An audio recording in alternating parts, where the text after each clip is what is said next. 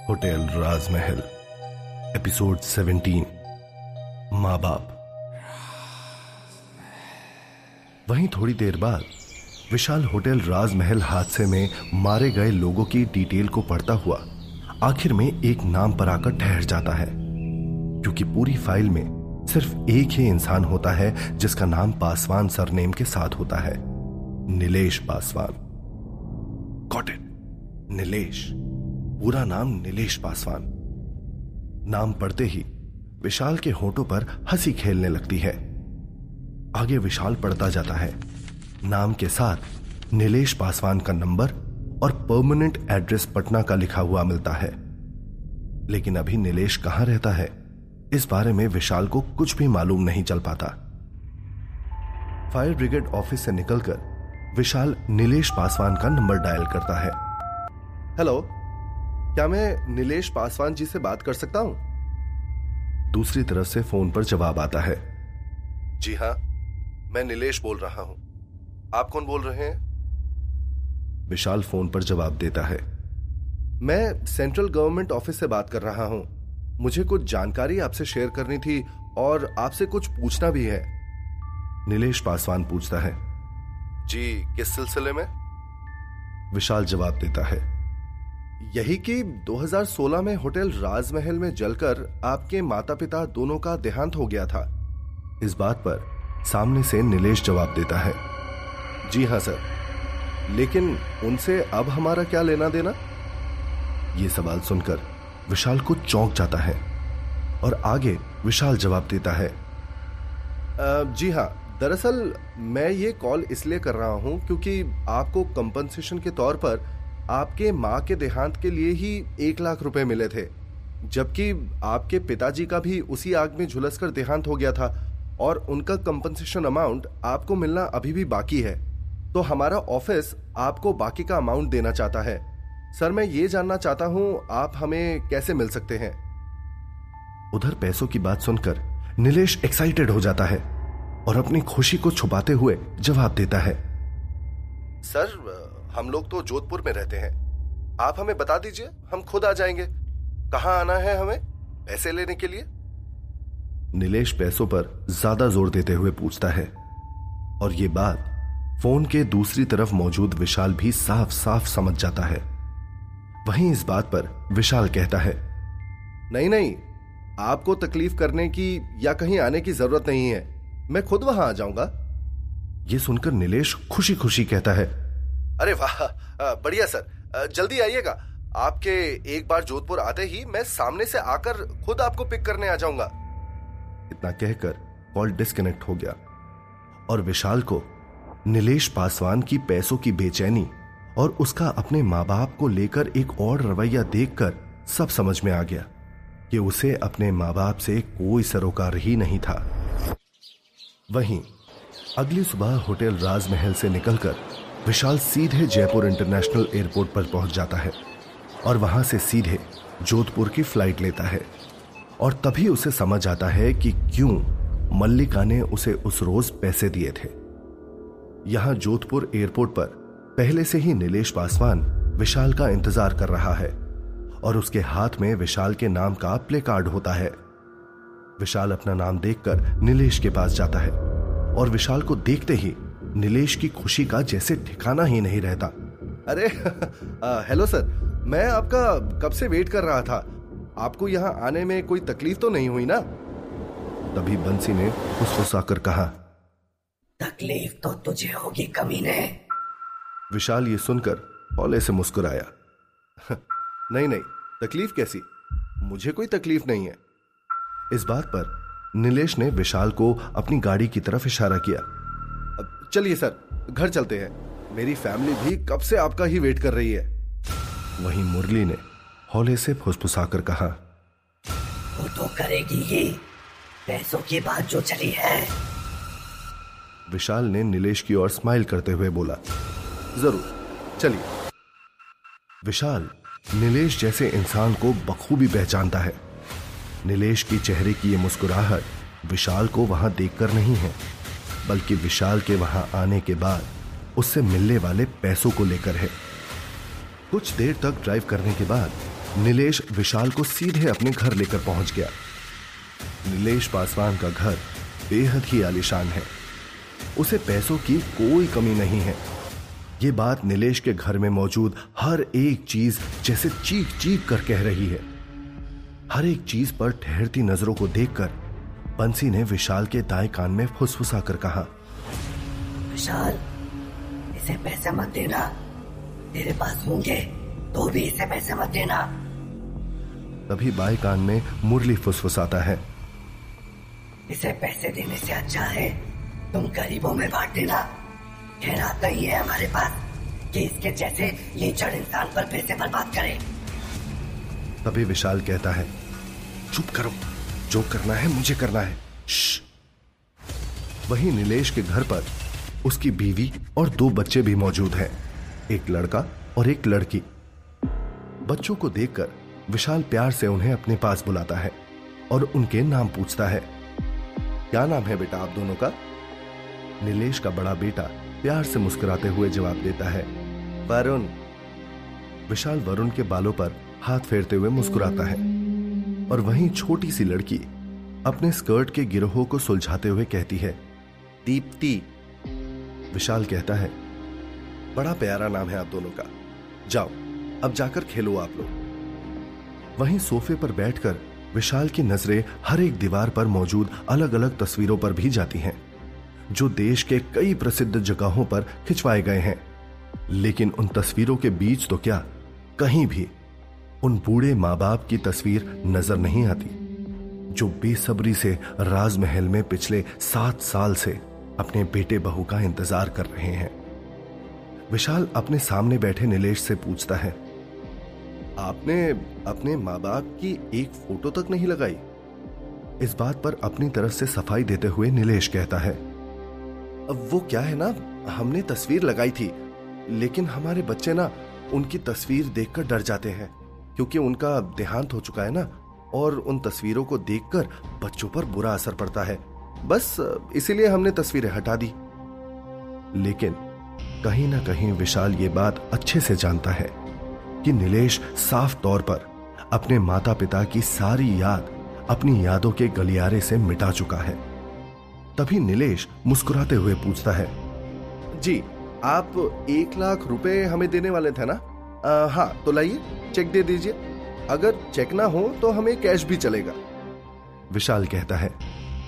Actually वो hotel राजमहल के हादसे में जितने भी लोगों की डेथ हुई थी उनकी याद में हम लोग एक मेमोरियल इवेंट ऑर्गेनाइज कर रहे हैं और इसके साथ ही होटल राजमहल को भी रेनोवेट किया गया है जहाँ सारी विक्टिम्स की पूरी फैमिलीज़ को बुलाया गया है। आप वहाँ आएँगे तो आपको सारे पैसे मिल जाएँगे। इतना सुनते ही नीलेश पासवान कहता है। सॉरी एक सेकेंड सर मुझे जरा एक अर्जेंट कॉल करना है। आप चाय पीजिए तब तक मैं कॉल करके आता हूँ। इतना कहकर नीलेश वहाँ से चला जाता है। और कुछ लम्हों के बाद जब नीलेश वापस आता है उसके चेहरे का हाव भाव कुछ बदला हुआ नज़र आने लगता है। गुस्से में विशाल का कॉलर पकड़ते हुए नीलेश चिल्लाते हुए कहता है कौन है तू? बहरूपिया कहीं का? मेरे घर आके मुझसे झूठ बोलता है। क्या है तेरी सच्चाई? मैंने सब पता किया है। कोई होटल राजमहल नहीं बना है, क्योंकि उसका वजूद सात साल पहले ही राख में मिल चुका है। जिसके बदले में अपना कॉलर छुड़ाते हुए विशाल कहता है, बस एक बार आ जाओ, होटल राजमहल, सिर्फ़ एक बार। किसी को तुमसे मिलाना है वहाँ। इसके बदले में हैरानी से नीलेश पूछता है, किसे मिलाना है? विशाल कहता है तुम्हारे माँ बाप को सिर्फ़ तुम्हें एक बार देखना है। उन्हें तुम्हारा पिछले सात सालों से इंतज़ार है। वो सिर्फ़ एक आखिरी बार तुमसे मिलना चाहते हैं। इस बात पर नीलेश रुखाई से कहता है, चल निकल यहाँ से। मर चुके हैं मेरे माँ बाप सात साल पहले ही होटल राजमहल में जलकर वे खाक हो चुके हैं। फिर वो मेरा कैसे इंतज़ार कर सकते हैं वहाँ? इतना कहकर नीलेश धक्के मारकर विशाल को घर से बाहर कर देता है। लेकिन विशाल इतने से भी हार नहीं मानता। नीलेश के घर से निकाले जाने के बाद भी वो उनके घर के बाहर होकर भी सब चीज़ों पर नज़र रखने लगता है। बच्चे कब स्कूल जाते हैं, कब वापस लौटते हैं से लेकर नीलेश का ऑफ़िस कहाँ है। ऑफ़िस के लिए कब निकलते हैं और कब वापस आते हैं। नीलेश की वाइफ मैत्री मार्केट के लिए कब बाहर जाती है। कितने नौकर चाकर है घर पर, सब कुछ ए टू जेड वहीं ग्यारह बजते ही विशाल अपने आप ही जोधपुर की गलियों से होटल राजमहल पहुँच जाता है और अगली सुबह बहुत जल्दी अमन के घर पहुँच जाता है। सुबह सुबह विशाल को अपने घर आया देखकर अमन चौक जाता है और पूछता है, विशाल, इतनी सुबह तू यहाँ क्या कर रहा है? वहीं विशाल अमन से कहता है, अमन, मुझे तेरी एक हेल्प चाहिए। अमन पूछता है इस सिलसिले में? विशाल सीधे जवाब देता है, तुझे बस मेरे साथ जोधपुर चलना होगा और कुछ नहीं। अमन बिना हिल हुज्जत के विशाल के साथ जाने को तैयार हो जाता है। वहीं कुछ घंटों के बाद, विशाल और अमन दोनों ही जयपुर एयरपोर्ट पर होते हैं और जोधपुर एयरपोर्ट जाने के लिए फ़्लाइट से उड़ान भरने को तैयार है। उस वक्त अमन बेहद खुश है, क्योंकि पहली बार अमन फ़्लाइट में बैठने वाला है। वहीं वो बार बार अपने कपड़ों की तरफ़ ही देखता जा रहा है। आखिर हो भी क्यों ना? अमन ने अपनी पूरी ज़िंदगी में आखिर पहली बार इतना बेशकीमती सूट जो पहना है, जो उस पर बेहद ही मैच कर रहा है। विशाल की ओर देखकर उसने पूछा भी, अरे यार, हम दोनों बिल्कुल जेम्स बॉन्ड पिक्चर के हीरो के माफिक लग रहे हैं ना? वैसे तूने बताया नहीं कि हमारा काम क्या है? विशाल ने हल्का सा मुस्कुराते हुए जवाब दिया, जोधपुर पहुँचने दे। फिर मैं तुझे बताता हूँ कि हम किस काम से जोधपुर जा रहे हैं। करीब एक घंटे में जोधपुर आ गया और एयरपोर्ट से बाहर पहुंचकर एक किराए के वैन में बैठते ही अमन ने तपाक से पूछा, अब तो बता दे भाई, अब तो जोधपुर भी आ गया और हम लोग एक गाड़ी में भी बैठ गए। कोई डील वील करनी है क्या हमें? क्योंकि हमारे कपड़ों से तो कुछ ऐसा ही लग रहा है। तभी विशाल ने अमन के सवालों पर शंका की चादर हटाते हुए कहा, क्यों आए हैं? ये सुनना चाहता है ना तू? हम यहाँ दो बच्चों को किडनैप करने आए हैं। ये सुनते ही अमन के पैरों तले ज़मीन खिसक गई और जैसे आसमान फट पड़ने को तैयार खड़ा हो, उसने लगभग चिल्लाते हुए कहा, क्या? क्या बकवास कर रहा है तू? तू मुझे सूट बूट पहनाकर बच्चे किडनैप करने के लिए लेकर आया है? यार, तूने तो अपना पूरा धंधा ही चेंज कर दिया। रिसेप्शनिस्ट से सीधा किडनैपर अमन, मेरे साथ तू बस चल। ये मैं कोई पैसों के लिए किडनैप नहीं कर रहा। मुझे ज़रूरी काम है। और तो और, वे बच्चे भी मुझे जानते हैं। कोई प्रॉब्लम नहीं होगी। तू सिर्फ़ मेरे साथ चल। आखिर में, कुछ नखरे दिखाने के बाद, अमन आखिर में मान ही जाता है। वहीं कुछ देर बाद, दोनों उस बड़ी सी व्हाइट वैन के साथ एक प्राइवेट स्कूल के बाहर काफ़ी देर से बच्चों का इंतज़ार कर रहे होते हैं।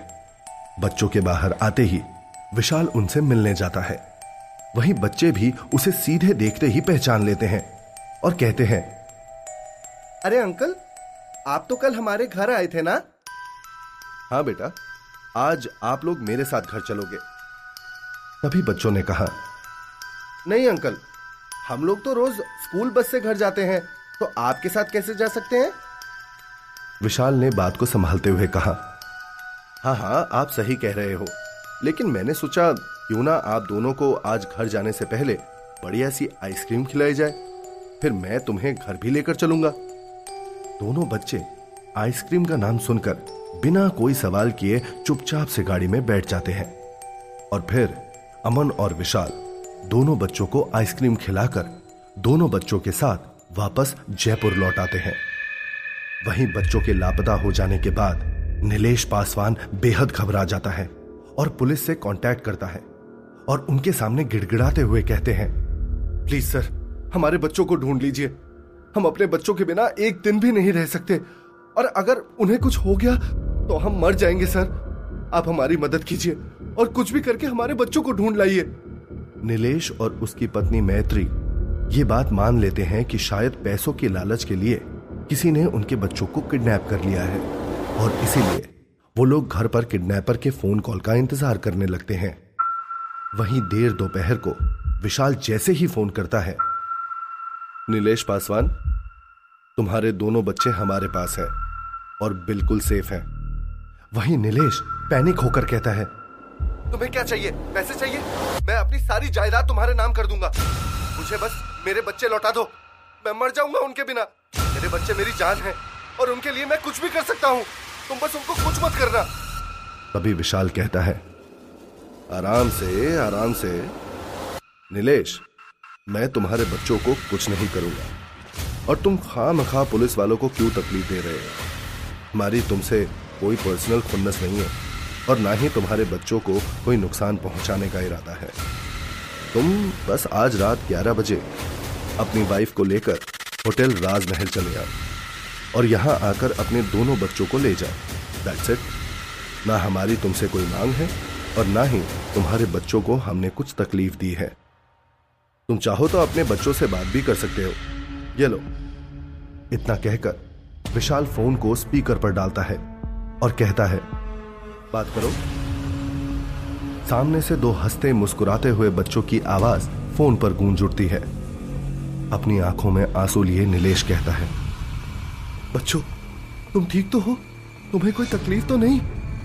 नीलेश की यह बात सुनते ही विशाल बच्चों से फ़ोन छीन लेता है और बोलता है, अगर तुम रात 11 बजे तक यहाँ नहीं आए तो ज़रूर तुम्हारे बच्चों को तकलीफ़ हो जाएगी। तो क्या होगा आगे?